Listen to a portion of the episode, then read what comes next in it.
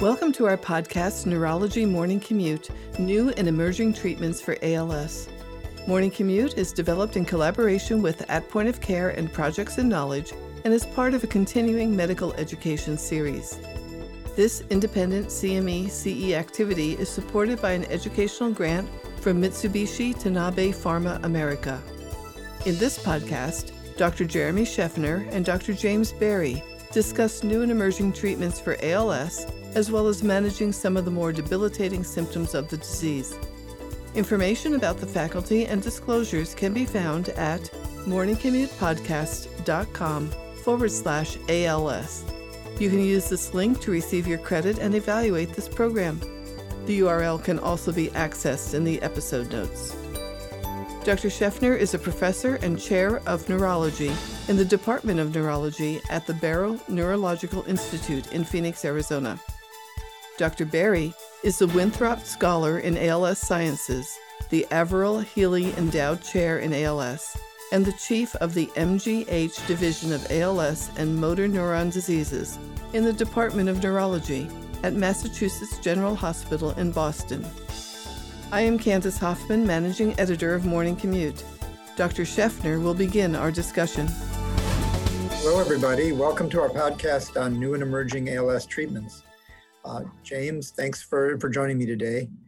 I, I kind of want to start with saying that um, this kind of discussion really couldn't have been done 20 years ago. Um, at that point, when I was younger in my career and James hadn't even started yet, um, really the number of treatments that people talked about and thought about as, as efficacious in either uh, disease modification or symptom management um, are really would never have come to mind when we didn't really have the ability to to to think about those things. And so, even though ALS remains an incompletely uh, treated disease, and, and we clearly are motivated to to find new and better treatments, uh, the fact that we can just talk about um, many things to do for patients with ALS, I think, is a positive step. So let's start by talking about where we are. Uh, we're going to go a little bit in chronological order and start with the first drug that was approved for uh, symptom management uh, for disease modification in ALS, and that's riluzole. Uh, James, how do you use riluzole? Yeah, I mean, I think riluzole is sort of the first crack at the disease, and I guess one of the things to say about riluzole is that there's a there's a big difference between having nothing and having something. And so, you know, riluzole is something I talk about with every patient, and certainly the majority of patients, I think, elect to to use riluzole. We think about it as a disease modifying therapy that has a modest effect, I think. I mean, I think we all kind of agree in the field that the, that the effect is modest, but it seems to be there demonstrated again and again, both in the initial trials as well as in sort of follow up more real world evidence or, or um, retrospective trials, studies. Yeah, I mean, I think that um, riluzole sort of came into use without a clear understanding of how beneficial it was.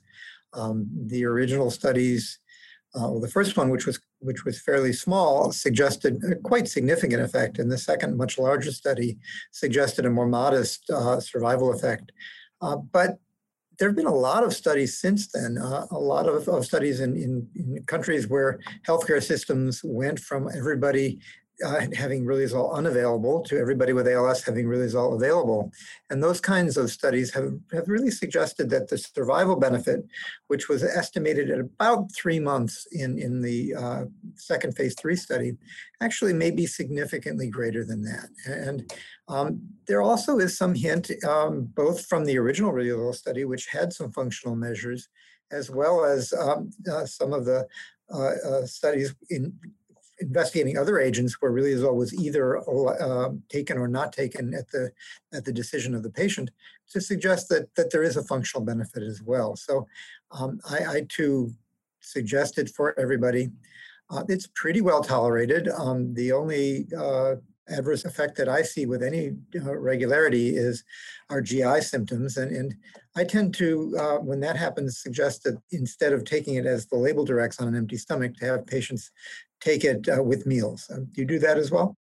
I do. And, you know, I would say I think it's about 10% of people at the most who have these GI effects. You know, we don't want people to have nausea because we might talk about it later, but one of the really important things as far as nutrition is just making sure that people with ALS maintain their weight.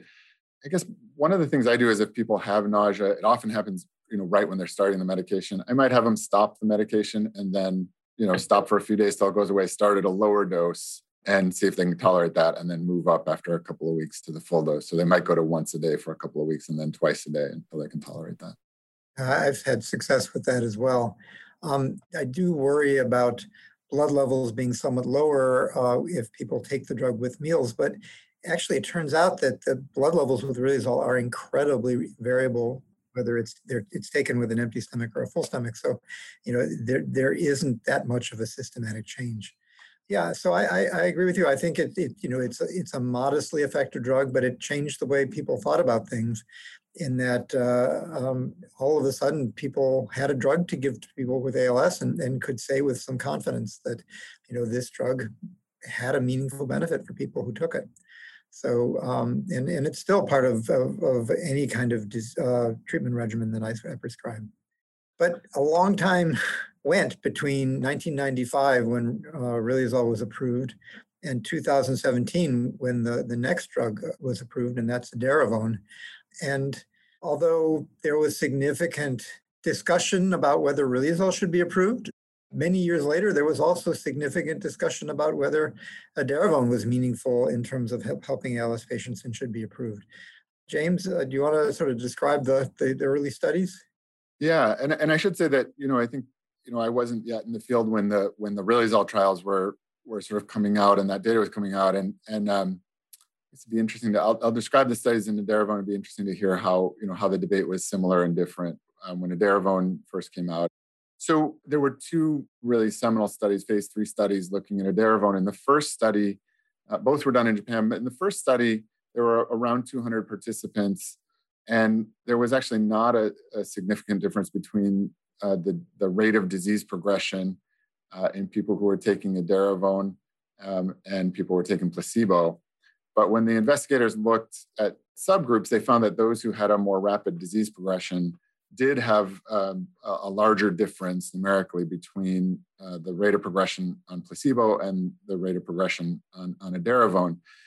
This was a relatively short study, six month study. And so, you know, I think there were some questions about whether the, the slowest progressors in the study were um, not contributing meaningfully to the data. You can't show slowing of a disease if it's not if it's not changing over time. And uh, and so that was one of the reasonings that and the observation that in the more rapid progressing group uh, there looked like there was a numerical difference that the investigators went back and did a second study which was actually a, a little bit smaller but a more highly selected more homogeneous population.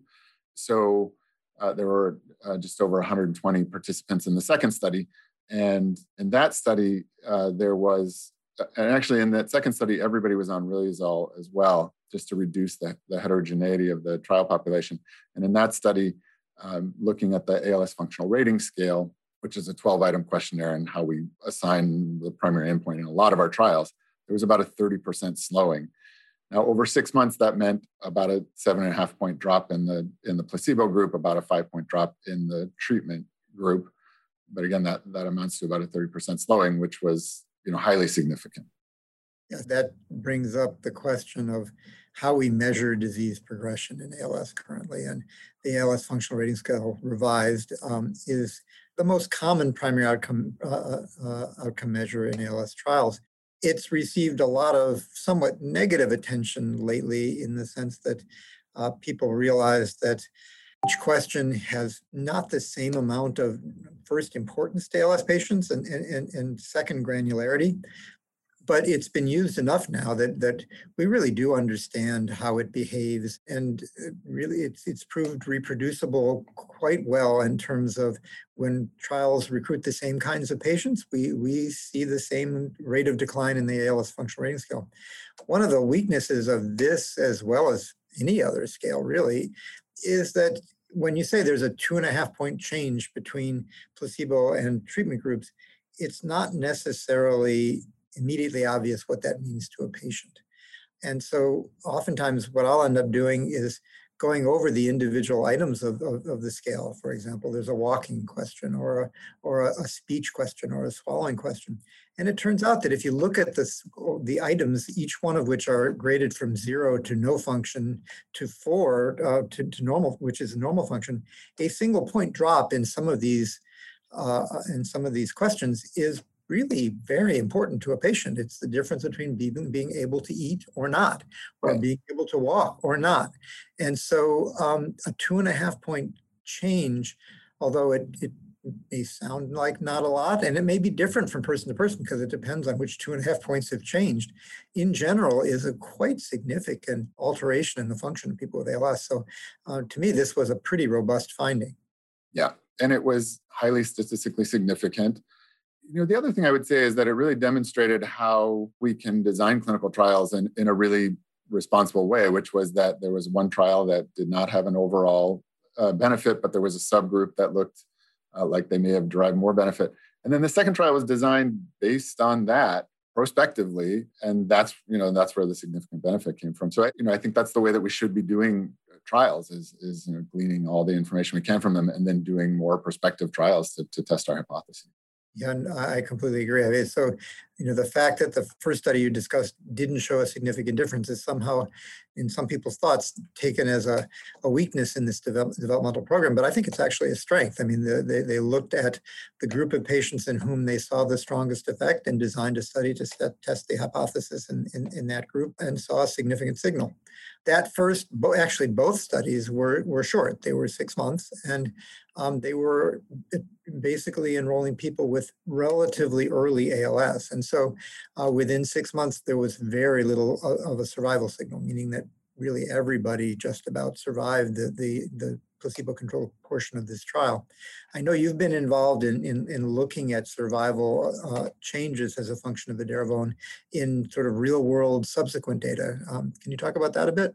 Yeah, so um, there was a poster at the European um, ALS uh, meeting, the annual uh, European ALS um, network meeting this year that was looking at, uh, in a large insurance database, the effect of edaravone uh, usage in, in, in people with ALS. And you know, using propensity score matching and looking at real world evidence in, in this you know very large um, database, um, and you know the the results of this was that um, using using really robust matching uh, methodology, looking at people who are not on edaravone uh, and compared to those who went on edaravone in 2017. So we have sort of a, a, seminal time when you know when people could choose to either go on or not go on, and we can get good um, cases and controls.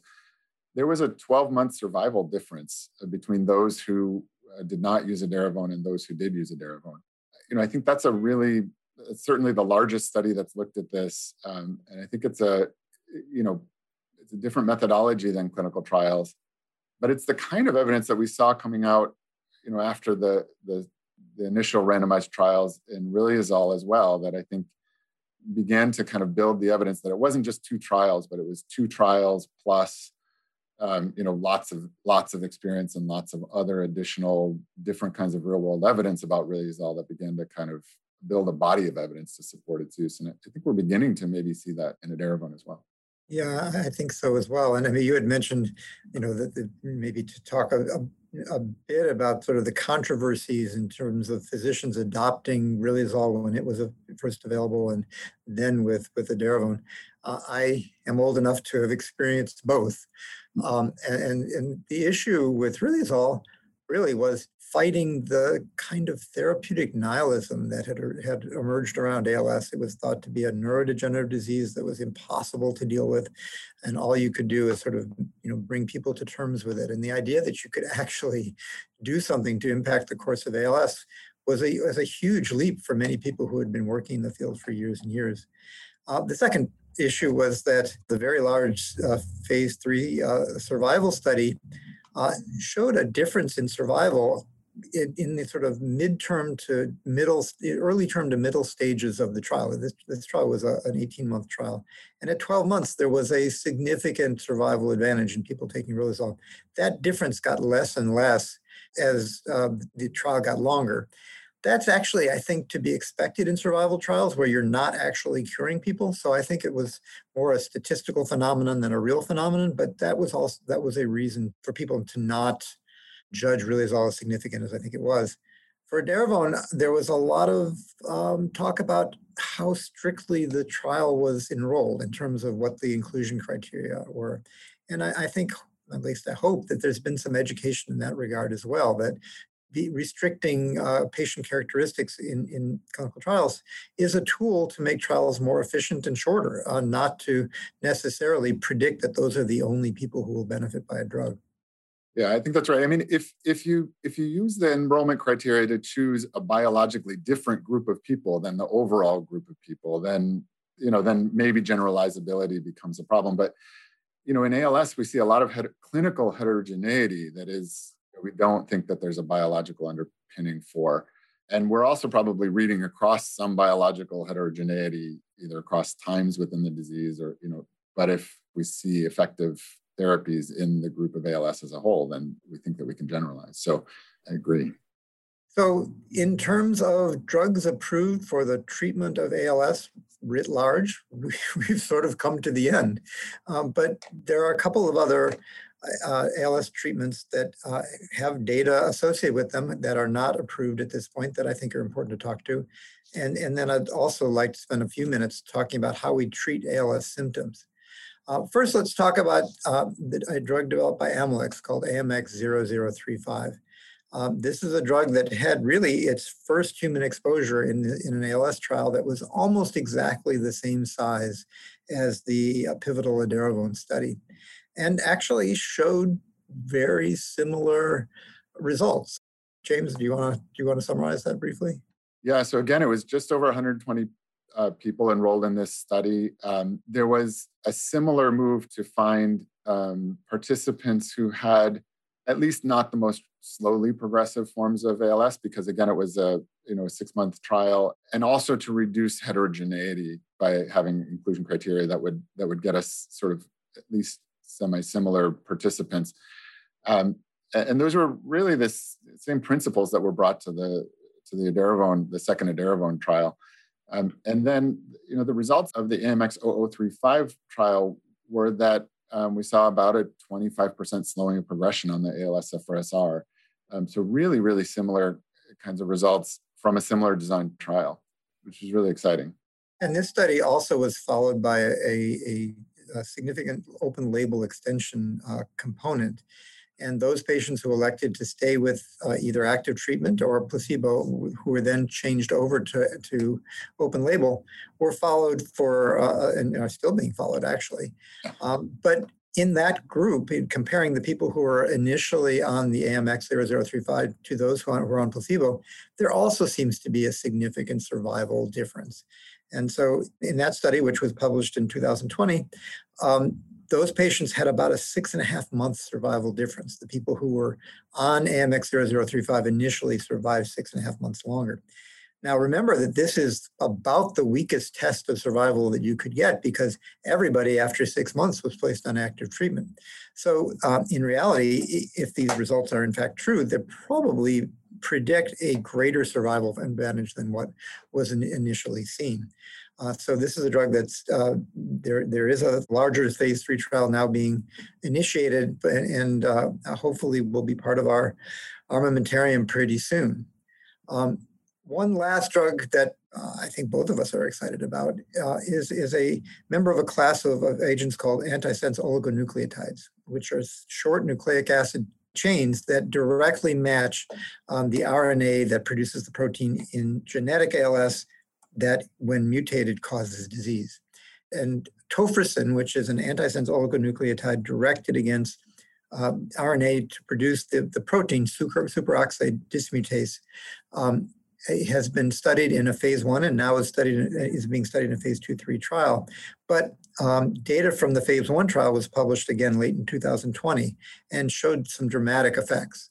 James. Yeah, I mean, I, I think in general sense that it was a small number of, of participants whose data was published, but the SOD1 ALS, uh, and particularly rapidly progressive uh, forms of the mutation, cause really a predictably aggressive a decline in the ALS-FRSR, and what we really saw is that um, you know participants had a really a flattening of the curve that was pretty incontrovertible. And along with that, we saw reductions in neurofilament levels. And neurofilament is, you know, we think a marker of neuronal loss is not, not specific to ALS, certainly, and being explored in many, many neurological diseases. But we do see a pretty robust elevation in especially rapid progressors with ALS. So we have both biomarker and clinical evidence that in this one subpopulation that is you know, has a fairly predictable disease course, that we could that we could see that that curve changing. And and i think it made us all incredibly excited to see the results of the phase two three that's going on now. Yeah no i agree. And and i mean the cautionary note is mostly that um, about 10% of als is inherited in a clearly autosomal dominant fashion. About 70% of those people uh, have a, a gene that is identifiable and only about 10 to 15 to 20 percent of, of patients with inherited ALS have the uh, gene uh, mutation in, in, in, superoxide dismutase. Although I think it's very likely that this is going to be revolutionary for those people with that mutation, it's between 1 and 2% of everybody with ALS. So we still have a ton of work to do. I would just interject to say that that the tools that are being developed to do this, you know, antisense oligonucleotides, um, parsing out the genetics of, of ALS, understanding genetic con- contributors to sporadic ALS, are, are really just going to, I think, herald a whole new way of approaching the disease, and and uh, it's incredibly exciting. Yeah, I agree, and and it's just it's not just ALS. I mean, you know, when I was training uh, genetic diseases were really thought to be the one kind of disease you could never fix. And it, it's turning out that in many ways we were we are better at altering uh, genetic the genetic code and, and genetic diseases than we are for sporadic neurodegenerative diseases, which is quite the contrast that uh, as compared to when I when I sort of started started work in this area. So we've talked about a number of agents that are moderately effective in treating ALS, and a couple more that hopefully will come online soon. And there are going to be many others as well. But although it's it's our hope, I think it's not necessarily the expectation that any new drug that's positive is going to be so dramatically effective that it will be the cure for ALS. And and so uh, in that light, I, I think it's important to talk about how we might use multiple drugs that all have modest effects. Uh, James, what do you think about that? Well, I think one of the big differences between um, the, the, drugs that we've talked about for ALS and you know a field like multiple sclerosis, for example, is that in multiple sclerosis, most of the drugs are targeting the same pathway, which is in inflammation. And so combination therapies have to be done really carefully because they have an additive effect on the same pathway. We really are talking about um, drugs here that have that are attacking different pathways in the pathology of, of ALS. And so I think really combining these therapies is standard in the way that we're using them now. And I, I think will continue to be. I think we, uh, you know, as you said, we may not have one single home run drug in, in the immediate future. Maybe we will, and we hope we will. But but even if we don't, the combination of these therapies we think can can get us further than any of them any one of them alone. In that regard, the analogy might be rather than multiple sclerosis, it might be in the way that cancer is more and more effectively treated with really intelligent combinations, different drugs targeting different mechanisms working synergistically together. Uh, and I think that's, I agree with you. I think that's more of a real hope for patients with this disease um, than the, the search for the elusive complete treatment, which we may find, but it, we may not. And important to keep in mind that in the Edaravone study, as well as in the AMX 0035 study, um, participants were on riluzole, and in some cases in the AMX 0035 uh, study, on riluzole and Edaravone. And so the benefit that was found was on, on top of those, uh, those other therapies. I agree. And so in many ways, this, this sort of combination approach is already happening. Um, I think it would be important to, to really include in any discussion of treatment of ALS all the things that we actually can do um, to, to help ALS patients both feel better and function better. Uh, and this is also, uh, I think, a change from many from 20 years ago. Um, an ALS clinic is an amazingly interventional place. We do a ton of things, both medication-wise and in terms of devices and, and therapies. And so one sort of exciting drug that also may have a disease altering effect as well is, the, is a combination of dextromethorphan, which is the, the active ingredient in many cough syrups, and quinidine. Um, this has been marketed in a, in a, proprietary way in a specific combination to address a, a symptom called emotional lability or pseudobulbar affect, where patients don't necessarily feel incredibly sad or happy, but will laugh or cry uncontrollably. Uh, and and Nuedexta, or uh, this combination of, of, of and quinidine, is amazingly effective at uh, at treating this particular symptom. Um, in the trial that, that actually showed that, there was also a perception on the part of the investigators and, and patients that those patients on the active treatment who had bulbar symptoms, that is, difficulties in speech and swallowing, also sometimes noticed that that was improved. And so a second study was done to address that question. James, you want to you want to summarize that? Yeah. So um, in in that study, the the main goal was to see whether there was a subjective difference between in rating between bulbar symptoms, that is dysarthria primarily, um, in people taking placebo and, and people taking um, dextromethorphan and quinidine. Um, and the answer was uh, uh on, on, subjective scales that um, and it was a crossover design study. When, when people were on dextromethorphan quinidine, they had lower subjective ratings of dysarthria. And there was a, a embedded in that study, there was also a capture of recordings so that we could use motor speech, quantitative motor speech analysis um, to analyze uh, those recordings. And, and the quantitative motor speech analysis really backed up what the subjective rating showed, which is that people who were using um, dextromethorphan quinidine had um, less dysarthria, uh, more mild dysarthria. Uh, and just in, in my use of this drug, I, I, I see the same thing, and many of my patients do.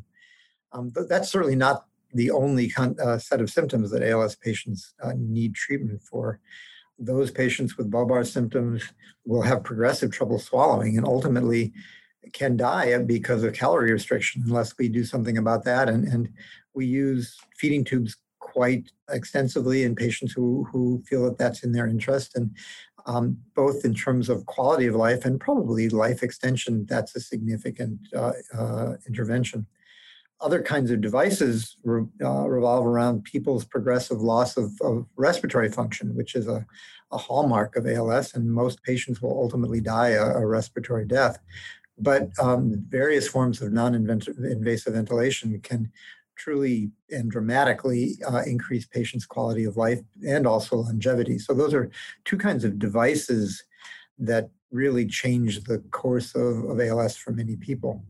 Other symptoms are also treatable, and, and I'm interested to hear what, what kinds of things you find especially useful.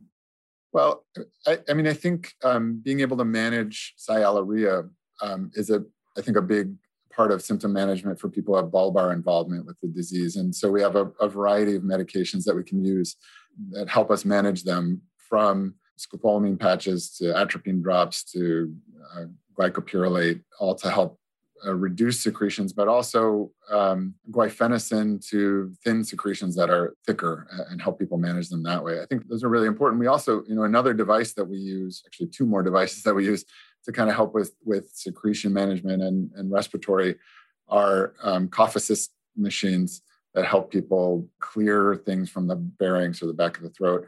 Three machines. Suction uh, can help them kind of get get that out. And then sometimes if if secretions are really thick we can just use saline a nebulizer to kind of uh, you know humidify and break things up and, and make that more manageable.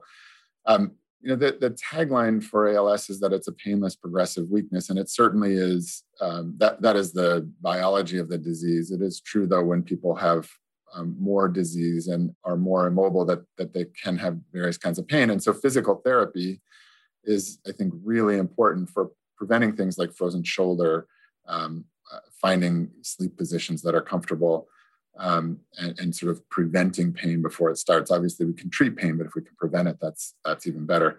And then muscle cramping is something that some patients, ex- most patients experience, and I think some experience in a way that is really um, really bothersome. And, and um, has been shown in a number of trials now to be a very effective way to manage cramping in people with ALS.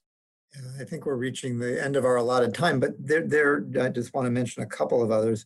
I mean, so so not everybody with ALS, despite the gra- gravity of the diagnosis, is depressed, but some people are, and and so use of antidepressants is is I think quite effective. Many patients with ALS are anxious and, and have trouble sleeping, and we can we can treat that effectively. Um, I think in general, uh, it's it's just really important to remember that ALS patients present to physicians with symptoms and, and complaints that even though the underlying disease it may not be uh, dramatically remediable, um, the symptoms are quite quite uh, uh, accessible to to us in terms of treatment, and uh, it it really does make a meaningful uh, difference in the way the way people live their lives.